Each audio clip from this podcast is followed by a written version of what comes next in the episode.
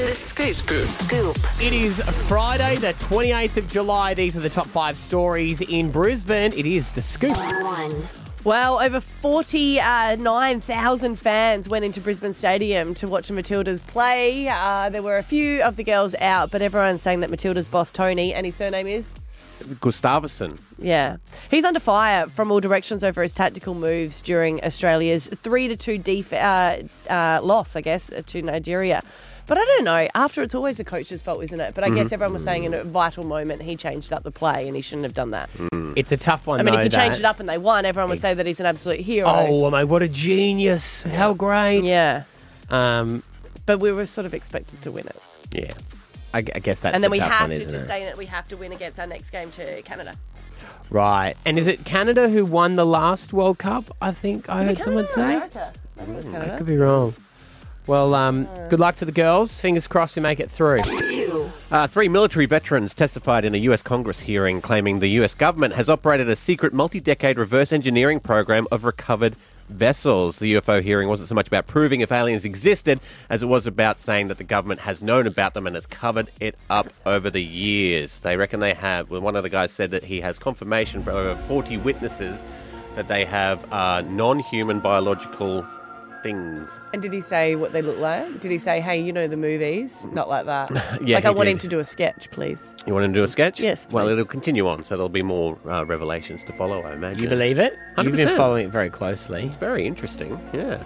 Yeah, especially since considering last week they discovered many, many, many, many, many, many, many, many many, many many more um, planets inside the Goldilocks zone, which is the zone where it's not too far away from the sun, not too close to the sun. It's just right for life. My question is, why do they pick America? Like, why is that always their landing spot? Why not Australia? Why not North? here. Why not North Korea? We, we've had flaps in the past. But there always seems to be. I think you just hear the, you America. hear the reports from, from America. I'm sure there's people in India that have seen things as well. But go on, she'll be right. Hmm. Maybe they maybe they want to be in the movie, so they think if we land there, that's Maybe. where Hollywood is. Maybe the because they place get to all the radio beams, they go, Yeah. we should go where Independence Day was set. Looks like a fun time.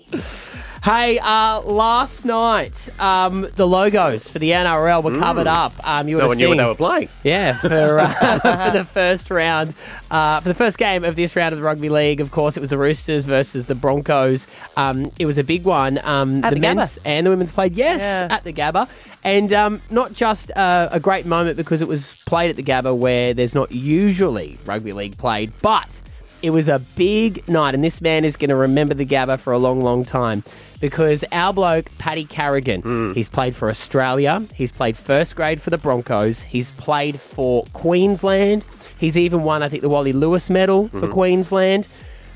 But he had never scored a first grade try in his entire career. His parents had said to him, 10 bucks for your first try, we'll give you $10. And last night it happened. Reynolds goes to Carrigan. Carrigan breaks his try scoring duck. That's his first try in the NRL. Pat Carrigan with a four pointer.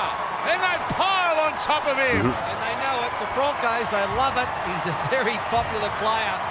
Look at him go. Well done, Pat. Do you think he'd be slightly disappointed it didn't happen in the cauldron? I don't know. He loves the Gabba. Okay. I see him there watching the Lions. He and does he's just a blown bit. away by it. He's Yeah. like, that was hectic. And I was like, he- That's yeah, just how so it is, is going. so is your game. But Nah, yeah, no, this he, is different, bro. yeah, so he really liked it. I think he likes the Gabba. I, it was it was great to see because it's been a big talk about Paddy. He runs the most meters, makes tackles, plays full eighty minutes a lot of the time, and to see him uh, get over the chalk last night was pretty amazing. Everyone piled on, so uh, good on you, Paddy. I don't think anyone's going to be surprised by this news, but new data has uh, recorded that a 10% increase in stolen cars, revealing central and southeast regions of the state are theft hotspots. I think we're always hearing about stolen cars at, at the moment, so it don't, doesn't really surprise anyone. But I. Yeah, they're saying that Queensland experienced the biggest jump in car theft claims. It was interesting. We're trying to speak to, speak to a criminologist, and she was saying that the reason that uh, Queensland's crime has been higher is because of the influx of people mm. coming in. Now, I'm not saying if you've just moved here, you're a criminal. I'm just saying that it's gone from being what people would always go, oh, it's a big country town, mm. Yeah. to actually being a big city. A metropolis. yeah, so mm. because of Makes that, when you've got a big city, you're going to actually get m- more crime. But calm down. Oh, boys, out of this car. Abby just told us to calm down. Calm down. Should we return it first? Yes, good we point. should. Let's do it. Take your Macca's thing out of the out of the car as well. Throw it in the bin. Someone will get in their car this morning and they'll be like, this was stolen for a short period last night. I think it smelled fries. Hey, the Queensland cricket bosses have warned fans not to expect to see any games at the Gabba for almost a decade from the end of 2025. Uh, because the state government's decision to construct a new world class stadium at the Gabba is going to affect it. They're saying they might need to have um, smaller grounds around the inner city, like the RNA showgrounds, so they can do the big, back, uh, big bash and test matches. Um, Yeah, I don't know where all the games going to be. It's going to be weird for. Could they play? Like we go to we go to all the games at the Gabba for the Lions. Hmm. well, I think they said they're going to upgrade RNA to account for it, aren't they? Make that a bigger. Yeah, but RNA's stadium? still not going to accommodate for the same amount of not people the same that amount of people, no. the Gabba did, and hmm. numbers for the games have you know started Gone to get up. really high. Yeah.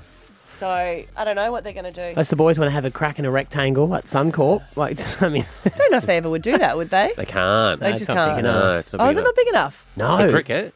Oh no, I'm talking, talking about faith. Not for AFL either. No. If you think you got two fifties at either end of your um, field, that's the length of our entire I was just field. thinking about the crowd. I'm like, yeah, it's big enough. For Oh, the it's big enough for the crowd. Yes. yeah. the Cut some players the would be seats in there out. with them, uh, but There are some stadiums that are like different pitches. Like Yeah. around Australia, like I always thought it had to be standard and no different size. Yeah. Uh, any more on the uh, scoop? Go to our uh, LiSTNR app and download the podcast.